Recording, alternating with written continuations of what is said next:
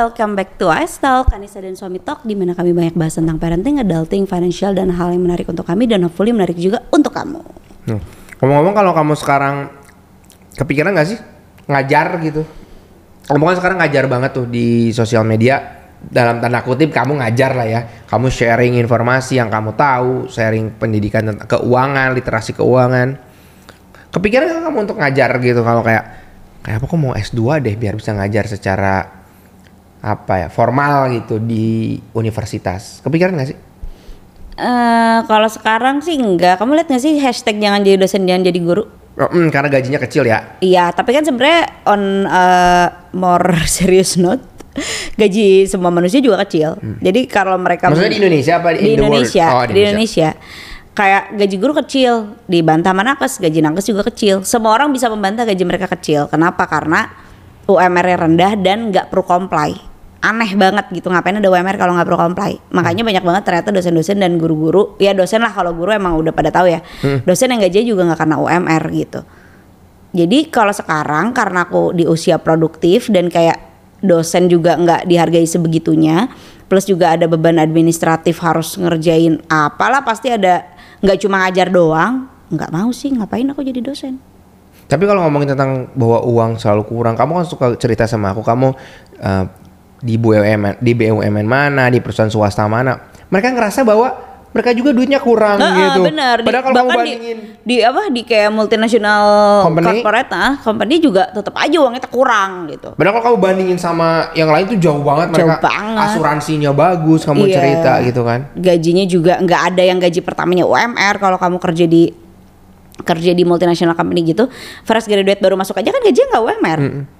Kayak tapi mereka juga ngeluh gajinya kecil sama gitu. Jadi mengeluhkan gaji kecil ini memang problem semua orang gitu ya. Yang memang gajinya beneran kecil iya. Yang gajinya nggak kecil pun mengeluh gajinya kecil gitu. Ini bagus nih buat konten reels kayaknya nih tentang mengeluh gaji kecil ini. Nah kalau misalnya kamu sekarang jadi ngajar gitu gitu kan kamu kuat banget nih dasar-dasar komunikasi kamu tuh kayak kalau misalnya aku tanya saya kenapa ini ini karena teorinya ini gitu. kamu tuh intu banget hmm. gitu. Nah kita kan ngomongin nih tentang komunikasi ya. Hmm. Kita kenapa kan, penting? Kenapa penting? Kenapa penting banget? Karena menjadi pondasi orang untuk bikin konten. Oh maksud kamu di arah bikin konten? Hmm, bikin konten. Ya, konten ini kan kamu bilang bahwa ini tuh sebenarnya uh, apa mata kuliah, kuliah aku. aku banget. Jadi sebenarnya aku bikin konten ini adalah kuliah aku 4 tahun. Iya betul. Karena kamu begitu kuat di writing kamu kuat uh, editing kamu juga kuat gitu, uh, bagus gitu. Wah, kalau dandan itu masuk ke kuliah nggak? Dandan kamu yang cantik, ya kamu juga bilang kalau aku tuh kalau kuliah cantik loh nggak kayak iya. yang lain gitu. Berarti kuliah ini tuh sebenarnya bikin kamu untuk menjadi seorang content creator sebenarnya. Betul, kan itu yang aku bilang juga waktu kemarin aku ngisi di ospek jurusan aku. Kan ternyata banyak juga yang udah konten dan emang banyak juga yang masuk kuliah jurnalistik karena sudah konten. Hmm. Karena memang mereka merasa ini adalah saat yang tepat untuk menjadi content creator dan belajar secara formal gitu. Tapi nggak dijual aja sama si kampusnya ya bahwa kuliah jurnalistik adalah kuliah menjadi content creator yang idealis yang punya prinsip-prinsip dan value-value yang dipegang, gimana caranya kita mengkomunikasikan ide-ide kita supaya bisa diterima oleh orang dan hopefully nggak apa ya, hopefully nggak nggak bikin orang berantem misalnya kecuali kalau perkara pilpres ya. Kayaknya mau topiknya apa pun kalau perkara pilpres mah berantem gitu. Karena itu bukan bukan ngomongin tentang data lagi tapi bagaimana itu mau perasaan, udah perasaan ya aku suka sama dia jatuh cinta uh, sama dia. Kalau dia ngejelekin aku nggak terima gitu. terima itu aja. Itu kan udah udah di luar kuasa ya. Tapi hmm. kalau kita ngomongin data ngomongin fact itu kan bisa diukur. Dan kalau udah diukurnya pakai perasaan balik lagi nggak bisa gitu. Aku pikir tadi pas kamu bilang mau bahas komunikasi itu komunikasi juga komunikasi langsung, komunikasi verbal. Ah, itu yang mau aku bahas sebenarnya. Okay. Jadi kalau misalnya kita ngomongin dulu nih tentang aku Oh ada ternyata sempat googling dulu nih aku ya. Verbal ada. Okay. Tujuan komunikasi yang pertama adalah untuk memastikan informasi atau pesan dari communicator dapat dimengerti oleh orang lain atau yang penerima informasi namanya hmm. komunikan. Berarti kalau sosial media juga sebenarnya sama. Kamu bikin konten, kamu tuh sebagai uh, komunikatornya, orang sebagai komunikan. Tapi di sosial media orang kan bisa balik lagi ke kita tuh jadi orang kadang-kadang bisa menjadi komunikator atau komunikean atau juga bisa sebaliknya. Gitu gak sih? Ini kamu kopas dari mana ya? Karena ini adalah tujuan komunikasi efektif. Oh, oke oke oke. Kita akan masuk ke dalam mata kuliah komunikasi ilmu lebih komunikasi ya. Dasar, Jadi dasar. kalau komunikasinya efektif, pesannya tuh diterima oleh si komunikan dari komunikator kan. Komunikator mengirim pesan pada si komunikan dan komunikannya mengerti. Itu komunikasinya efektif. Oke. Tapi komunikasi itu bisa berjalan tidak efektif dan itu tetap namanya komunikasi. Sudah berkomunikasi. Kamu ngejelasin ke aku, aku nggak ngerti. Tapi aku tetap komunikan gitu maksudnya. Iya. Aku tetap komunikator, kamu tetap komunikan. Bahkan Tapi aku nggak ngerti. nggak usah jauh-jauh gini. Kamu lihat billboard di pinggir jalan. Kamu nggak ngerti maksudnya apa. Si billboard itu komunikator, kamu komunikan, tapi pesannya nggak nyampe. Karena di tengah-tengahnya tuh ada hambatan. Hambatannya mungkin oh bahasanya Gen Z, kamu nggak ngerti nggak ngerti maksudnya apa sih tuh jokesnya nggak masuk ke aku gitu ya, nggak ngerti banget apa sih itu iklan apa sih gitu. Ada hambatan itu di tengah-tengah, tapi itu sudah berupa komunikasi. Jadi semuanya tuh komunikasi. Makanya di jurusan aku dulu ada quote tuh we cannot not communicate karena bahkan eh, kita berpapasan sama orang di eskalator gitu ya. Kita lagi naik, orangnya lagi turun, terus ngelirik, terus kita kayak eh sepatunya keren tuh gitu dan si mbaknya merasa bahwa kita ngelirik sepatunya dia itu tuh sudah komunikasi. Wah, gitu. Jadi komunikasi tuh kan oke aku ngerti sih komunikasi itu ada ada dua verbal dan non verbal. Nah, ah, nah itu lirik kan berarti non verbal. non ya, yang jadi tadi. lirikan mata tuh sebenarnya eh, apa non verbal. Jadi aku juga nemu bahwa eh, jenis komunikasi yang non verbal tuh lebih besar, lebih banyak daripada yang verbal. Yang non verbal itu lebih banyak ya. lebih banyak daripada yang Hmm. verbal. Berarti kita melihat aku lagi lihat gelas nih, gelas ada mereknya. Itu juga sebagai komunikasi ya. Bagaimana mereka mengkomunikasikan brand mereka kepada orang yang melihatnya? Yang paling gampang debat pilpres ya karena Hmm. baru ber- berlalu. Orang tuh melihat debat pilpres itu substance, verbal, komunikasi Substance? Hmm. langsung, substansinya, apa yang dibicarakan oleh para capres dan cawapresnya. Tapi kalau belajar ilmu komunikasi kayak aku, debat itu bukan cuma sekedar apa yang mereka omongin, mereka tanya, mereka jawab bukan.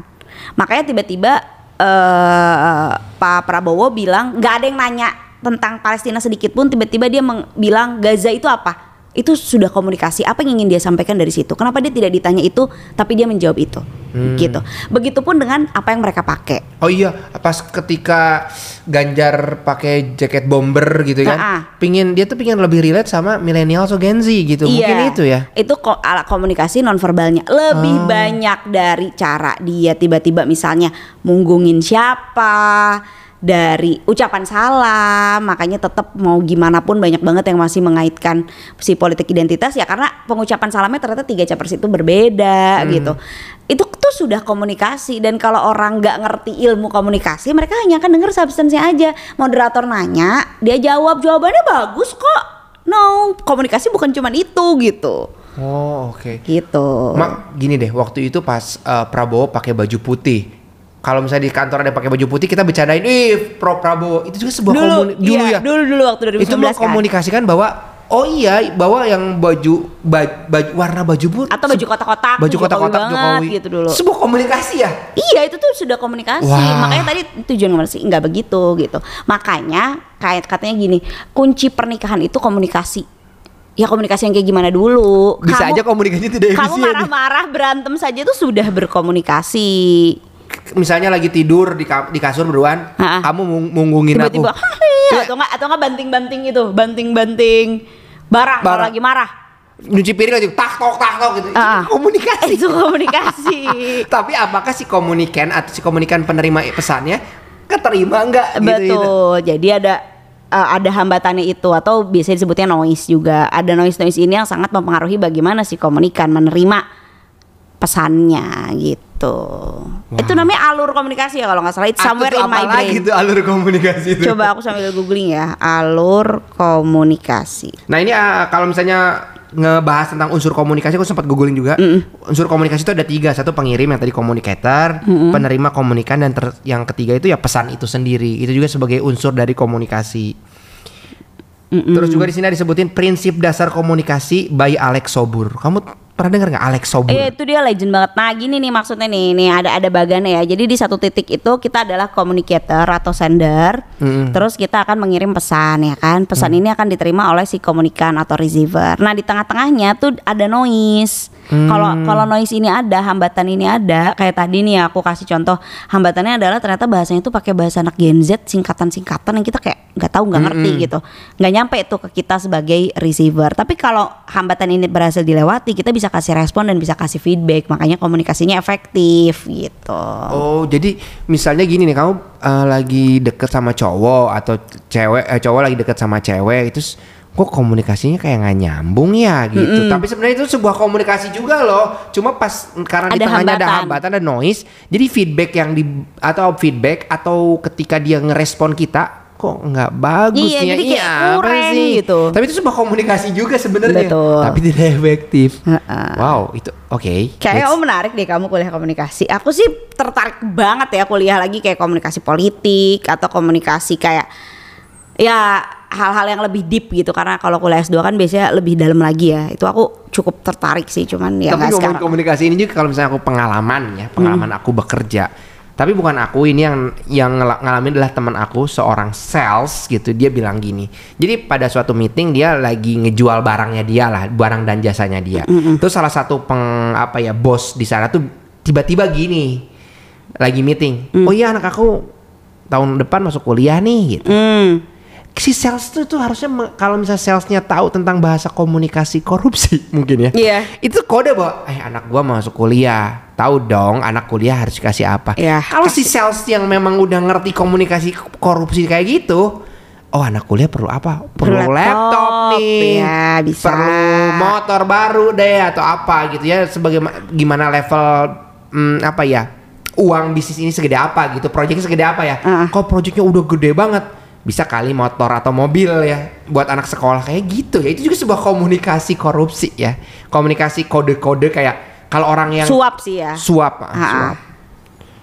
Oli oli project katanya suap A- ini. Apa tuh? Ntar, kamu sambil ngomong lagi, aku sambil. Nah, ini aku sambil browsing yang tidak kalah penting. Nah ini aku juga akan ngomongin tentang tadi ya prinsip dasar komunikasi by Alex Sobur. Yang pertama adalah komunikasi tidak dapat dihindari yaitu gerakan mata aja itu sebuah komunikasi kayak ting ting gini. Kalau misalnya kamu udah deket sama anak ya, misalnya dalam suatu suasana tertentu gitu, lagi makan, terus aku sama Sailo kayak ngangkat kepala gitu. Oh, Sailo tahu. Oh, tolong ambilin minum tuh deket dia. Tahu tuh. Iya. Komunikasi bisa aja tidak dapat dihindari gitu Bu- gerakan bukan. Kalau komunikasi, iya komunikasi tidak dapat dihindari itu itu bahwa kita ngeliat apa pun bisa jadi komunikasi. Bukan bukan cuman dengan manusia maksudnya. Hmm. Ya kan kita ngelihat ya ya ngaruh ke marketing dan segala macam ya. Kita ngelihat tadi si billboard aja itu tuh sudah komunikasi si brand berkomunikasi sama kita tapi kita kan nggak ketemu sama si brandnya. Hmm. Jadi komunikasi tidak dapat dihindari itu tadi si quote yang tadi we cannot not communicate Oh, karena oke. apa pun menjadi Sebuah sebuah, komun- komunikasi gitu. merupakan suatu proses Nah ini simbolik. baru yang tadi kamu bilang simbolik itu yang Ah. pakai simbol-simbol, Simbol-simbol gerak gerakan tubuh. mata gitu kan. Kayak misalnya dulu rame banget tuh. Ih uang Amerika tuh dolar Amerika ada gambar matanya Illuminati simbol Iya, juga iya, tuh, kayak sebuah gitu-gitu, komunikasi kayak bahwa gitu-gitu. Illuminati tuh menguasai dunia gitu kayak misalnya Dan sebenarnya gitu. memberi makna pada simbol-simbol itu kan kita juga. iya kan? Bahwa kayak oh kalau warna pink tuh sweet banget gitu. Nggak ada Cek juga sih saha. cek saha, cek manusia gitu. ya simbolis juga bisa me- apa ya bisa meng- menjadi banyak arti gitu. Terus sebagian besar komunikasi yang dilakukan adalah nonverbal tadi yang kita ngomongin. Iya, benar. Da- dari jadi sebagai bahan kita ngomong eh banyak ngomong tuh banyak komunikasi nggak juga Nggak juga. ternyata. lebih banyak nonverbal ya. Maksudnya gini kayak kalau sederhana ya eh aku lagi kesal banget gitu. Kayak kemarin aku ruwet banget mau main apa segala macam terus tiba-tiba kamu kayak beres-beres rumah biar aku nyaman segala macam kan itu juga bentuk komunikasi. Selain bentuk sayang ya. Komunikasi sayang kali iya itu. kan? Tapi juga kayak oh ya udah nih I hear you gitu. Atau aku suka pakai baju eh, sablonan muka kamu. Itu adalah eh, untuk mengkomunikasikan ke orang bahwa aku sayang loh sama istri, istri aku, iya suka nah itu, gitu, itu kayak gitu. simbolik juga sih lebih ke simbolik ya dan juga nonverbal juga kan iya benar-benar konteks atau lingkungan memengaruhi komunikasi nah ini penting banget sih konteks Jadi ini yang nyambung ke podcast kita sebelumnya ya tentang anak remaja. Kadang-kadang tuh kita ngerasa kayak ih anak zaman sekarang mah ngomongnya kasar-kasar. Ya kasar-kasar sama siapa dulu? Apakah mereka menempatkan si omongan kasar itu dengan benar atau tidak gitu ya? Jadi kemampuan berbahasa ini tuh sesuai dengan konteksnya. Contoh kalau eh, orang di Bandung tuh lebih gampang banget karena bahasa Sunda tuh kasarnya jelas gitu ya. kalau kita sama teman ngomong itu kasar, ya kan? Pakai bahasa Sunda yang kasar. Tapi apakah dia sama guru ngomongnya kasar? Tidak, dia pakai bahasa yang halus. Berarti tidak apa-apa dong dia ngomong kasar selama dia tahu konteksnya. Hmm. Nah, makanya si konteks dan lingkungan ini mempengaruhi si komunikasi. Jadi nggak bisa kamu ngejudge orang ngomongnya kasar tuh padahal dia lagi ngomong sama temennya. Hmm. Gitu. Jadi tidak tidak mesti se- setiap orang itu dijudge dari komunikasinya. Kita harus ngejudge juga konteksnya apa Lingkung gitu. dia dalam keadaan apa gitu ya di lingkungan sedang bermain dengan siapa juga itu penting banget ya. Iya. Per- persepsi arti kata terdapat pada orangnya bukan kata-katanya. Aku nggak ngerti nih. Persepsi arti kata terdapat pada orangnya bukan kata-katanya. Aku juga nggak ngerti sih. Jadi jujur si prinsip dasar komunikasi ini tuh ada versi lebih barunya. Makanya tadi aku googling. Mhm. Nah, versi lebih barunya tuh ada 12. Ntar satu lagi nih ada nih Ah, ah, yang oke. lamanya. Komunikasi tidak dapat diubah. Nah, ini juga ada Wi. Eh, komunikasi itu bersifat irreversible kalau di yang baru. Hmm. Bukan tidak dapat diubah, tidak dapat diulang kembali. Nggak ada komunikasi yang bisa diulang kembali. Misalnya aku bilang aku tuh nggak sayang sama kamu, eh enggak deh aku sayang. Nggak kan bisa. diubah dong. Enggak, kan aku jadi sayang. Sebelumnya tidak bilang tidak sayang jadi sayang. Jadi gini, makanya itu paling gampang contohnya emang saat lagi marah. Hmm. Pas lagi marah tuh kita cenderung mengeluarkan kata-kata yang menyakiti kan. Hmm. Misalnya kayak ah udahlah emang kamu nih eh, paling bisa ngebalikin omongan orang tua gitu kan ya. Ke anak gitu misalnya kayak gitu kan. Terus kayak udahnya kita kayak nyesel kenapa sih harus ngomong kayak gitu gitu. Habis itu kita minta maaf. Eh, kayak aku maaf ya tadi ibu ngomong gitu misal. Maaf ya tadi ibu ngomong gitu. Seolah-olah si kata-kata yang tadinya itu terhapus. Enggak loh si kata-kata tadi itu tetap sudah keluar, tetap sudah dikomunikasikan meskipun diralat gitu dan itu pun makanya yang terjadi pada pejabat-pejabat negara, brand-brand yang suka blunder ya kan. Makanya butuh banget PR yang benar. Itu kenapa? Karena kalaupun kita ngomong nih satu hal, blunder tetap aja itu tuh nggak bisa mau kamu ralat mau kamu bilang enggak kamu yang pertama kamu udah ngomong kayak gitu si komunikasinya sudah terjadi Jadi ingat waktu itu salah satu brand cerita dia eh, satu brand apa orang cerita dia melakukan blunder. nah Si blundernya itu viral ke mana-mana. Terus akhirnya dia bikin ralat. Si ralatnya nggak se-viral itu. Iya, itu dia. Orang jadi ingetnya yang blundernya doang. Jadi penting banget PR menjaga kata-kata. Iya gitu makanya ya. kadang-kadang kayak aduh ini brand atau pejabat kok kayak nggak diedit sih gitu. Gak bisa dong kamu tuh harus lewat certain filter gitu supaya nggak blunder. Karena kalau udah blunder udah selesai. Apalagi kalau yang di sosmed kayak tadi kamu bilang ya udah viral duluan. Nggak usah yang kayak gitu deh. Kamu misalnya berantem sama aku, terus kamu ngomong apa sama aku, terus kamu ralat kan. Berikutnya kamu sudah tidak seperti itu lagi. Tapi kan kayak keinget-inget. Ternyata kalau lagi marah tuh aku diomongin kayak gitu ya. Ternyata tuh ada hal-hal yang eh, diam-diam tuh keluar juga gitu kata-kata itu gitu. Nah, itu tuh sudah makanya komunikasi bersifat irreversible dan sebaiknya kamu tidak berkomunikasi saat sedang marah, saat sedang apa tuh ya.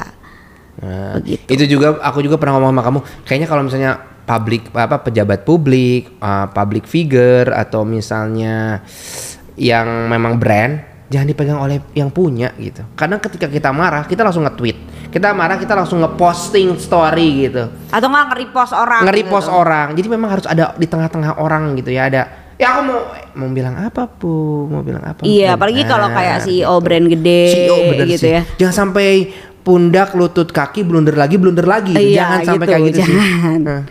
Nah, jadi si prinsip komunikasi yang baru itu tuh ada 12 dari Prof Dedi Mulyana nih ya. Alex Sobur sama Deddy Mulyana sama. Enggak dong ya kalau Prof Dedi dari kampus aku. Uh, somehow aku aku tuh baca bukunya Alex Sobor itu, tapi kayak pas akhir-akhir itu ini buku wajib semua anak komunikasi. Si 12 prinsip karena udah jadi 12 lebih banyak. Dia kan dari Oh, 7. Maaf nih, Prof Dedi yang jadi saksi nikah kita ya. Iya betul betul betul. betul. Oh iya betul. betul betul. Jadi kalau kamu anak ilmu, inget sih? anak ilmu komunikasi eh, lihat bukunya tuh Prof Dedi itu kayak buku harus ya. Iya, Dan kamu wajib. juga harus ingat bahwa itu eh, Saksi saksi, nikah nikah, kita. penting penting. Karena itu teman ayah kamu. Iya, karena itu deket banget. Istrinya juga CS banget sama ibu aku. Nah, jadi komunikasi proses simbolik sama kan. Banyak yang sama. Ini yang nggak ada aja ya. Setiap pelaku punya potensi komunikasi. Jadi kayak setiap orang itu nggak bisa untuk nggak bi- bilang aku nggak mau berkomunikasi dengan siapa pun tuh nggak bisa. Tapi ketika dia nggak mau berkomunikasi, artinya tuh dia tidak nyaman. Itu sebuah komunikasi juga itu sebuah dong. komunikasi juga. kayak gini loh misalnya anak remaja abis itu kayak aku lagi ngomong-ngomong sama siapa-siapa terus dia di kamar tiga hari diamnya dia di kamar tiga hari juga sebuah bentuk komunikasi jadi kayak nggak bisa keren banget kan Keren banget, keren setiap pelaku mempunyai potensi komunikasi kemudian oh yang tadi tuh yang konteks ya. Komunikasi itu punya dimensi isi dan dimensi hubungan. Jadi eh, misalnya gini kalau dia contohnya ya si eh, konteks. Kalau orang bilang makan aja satu kata makan. Dengan nada berbeda aja bisa dis, bisa ditangkap dengan beda. Makan oh iya makan gitu Oh dia baik kayak nawarin. nawarin ha. Makan gitu. Tapi kayak makan Gitu Nyuruh kan kayak, makan kok tuh. jadi nyuruh gitu nggak makan nggak itu Hmm. kan jadi kayak ngancem gitu nah itu juga konteks bisa satu kata bisa punya konteks yang berbeda tergantung bagaimana kita membacanya makanya di sosmed suka banyak yang salah kaprah enggak aku nggak marah aku Karena nulisnya nggak- biasa banget Karena nggak ada apa namanya kayak nggak ada Ton. tonnya ya. Heeh. Nah, bisa aja kalau lagi di kerumunan oman makan itu kayak, Hah. eh aku makan dulu gitu kayak Iya. itu bisa juga ya. Iya, gak, gak marah gitu. Kok marah-marah sih kak? Enggak, kok nulisnya biasa aja gitu. Nah Wah itu itu juga. penting banget ya, bis, punya ton di tulisan tuh berarti orang keren banget sih punya ton di tulisan ya. Iya makanya suka ini tu- tulisannya bernada gitu. Ya berarti memang udah lekat Kamu dong. banget. Iya. Gak tau ya aku kalau orang nggak dengerin podcast aku merasa tulisan aku bernada atau enggak. Terus eh, komunikasi berlangsung dalam berbagai tingkat kesengajaan. Jadi ada yang sengaja kita duduk, aku mau ngomong sama kamu, kita duduk kita sengaja melakukan komunikasi. Tapi ya tadi itu banyak juga yang tidak sengaja gitu. Dan kadang-kadang orang nggak menyadari bahwa mereka juga sedang berkomunikasi gitu ya. Udah ini gak sistemik ada sama. Nah ini menarik. Semakin mirip latar belakang sosial budaya, semakin efektif komunikasi. Jadi kalau sukunya sama, pendidikan sama, eh, latar belakangnya sama, komunikasi semakin efektif. Ya iya pasti sih. Kayak orang Jawa bilang gedang-gedang gitu. Gedang kan artinya pisang ya. Ya. Tapi kalau orang Sunda gedang tuh artinya pepaya kan. Itu nggak komunikasinya nggak kurang efektif juga ya. Iya kayak gitu. Bener, Jadi bener. seperti anak-anak di Twitter, kenapa sepakat semua gitu seolah-olah tuh eh, banyak banget SJW-nya segala macam ya karena mungkin yang pakai Twitter memang minoritas orang-orang yang ada di level ekonomi tertentu, ada di level pendidikan tertentu gitu. Begitu juga dengan TikTok. Kenapa ketika edukasi di TikTok aku kok dimarah-marahin? Oh ternyata mereka ada di latar belakang ekonomi tertentu, ada di latar belakang pendidikan tertentu juga. Makanya mereka lebih nyambung di komen satu sama lain dibandingkan dengan aku gitu. Terus eh, komunikasi itu transaksional, ini menarik sih. Kita tuh selalu berharap hasil dari setiap komunikasi gitu.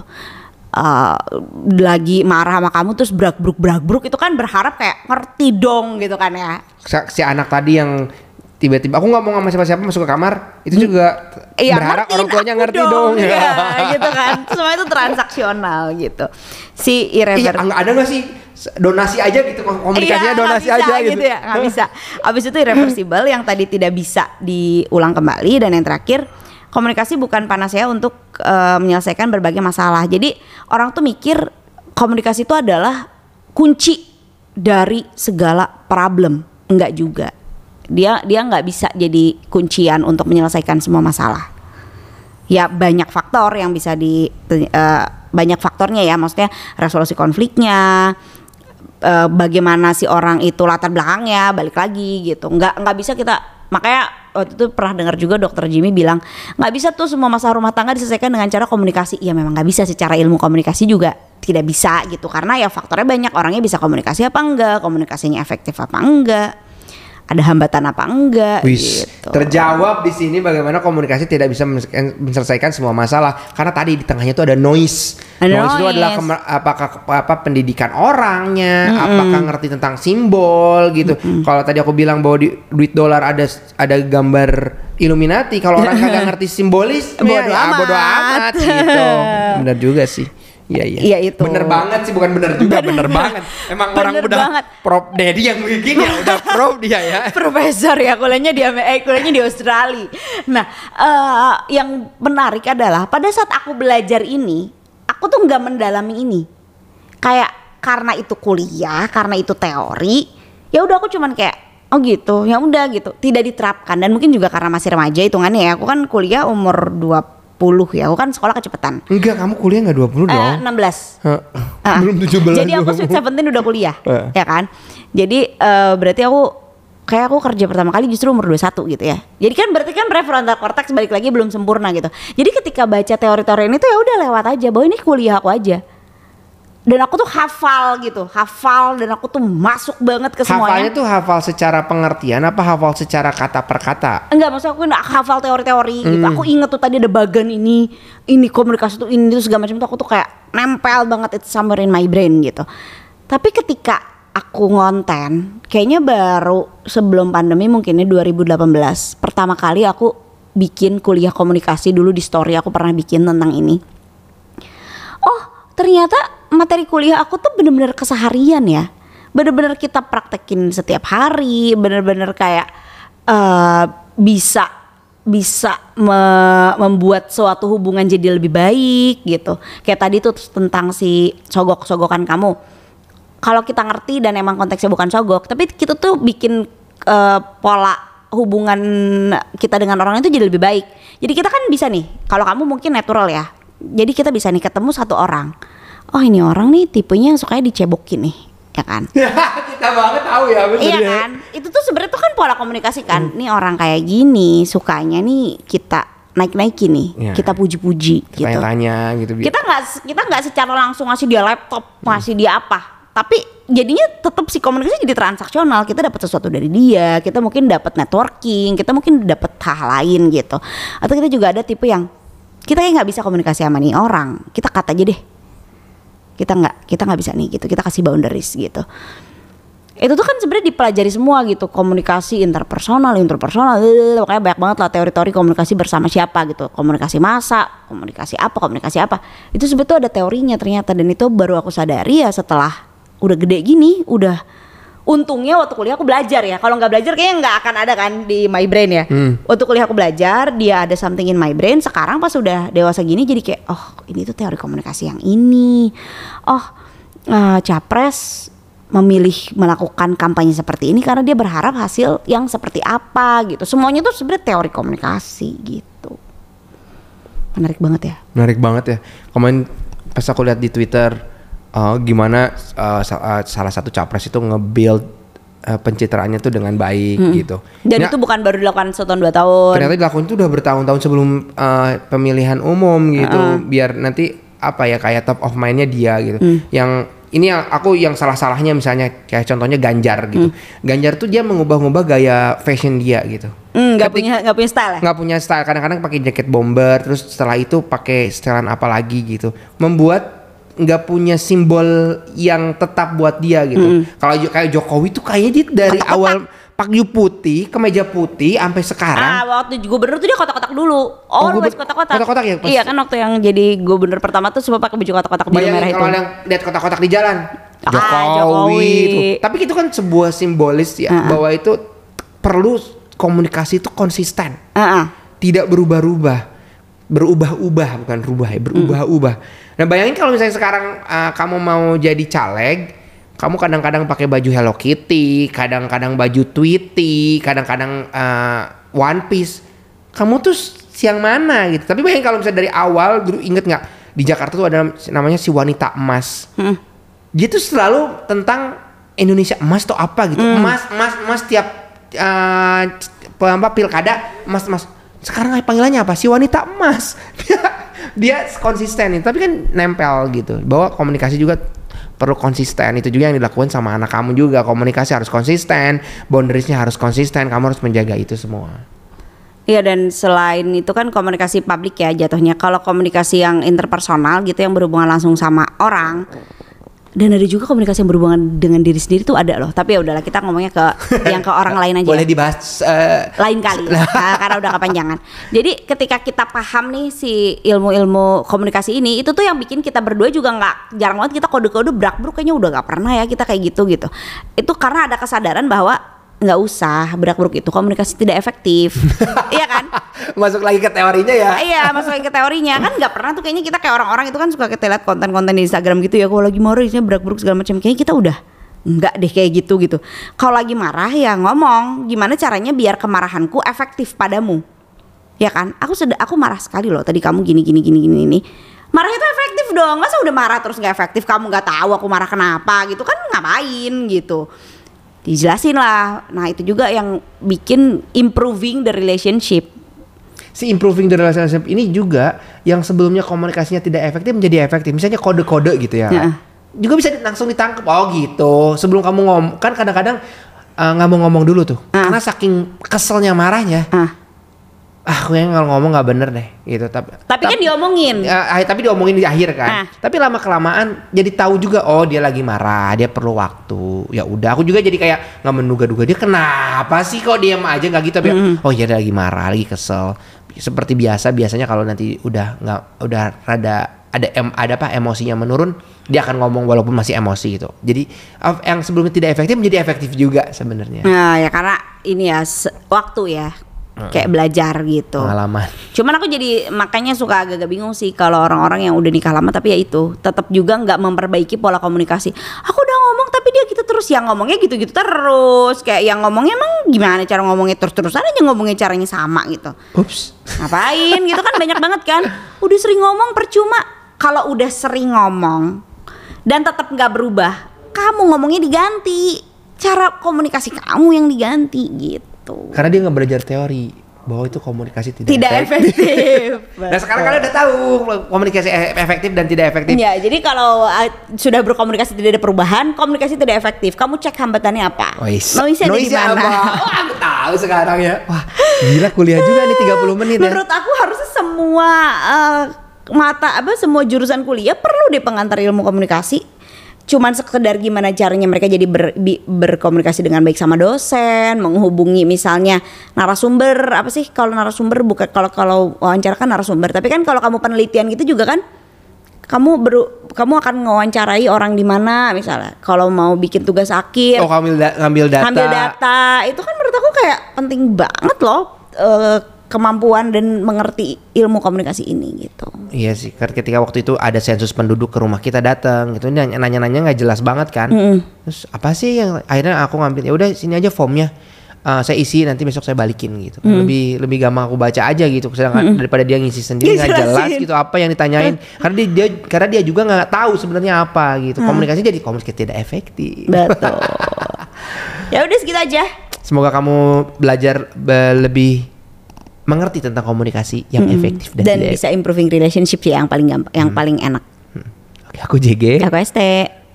Bye. Bye Bu dosen.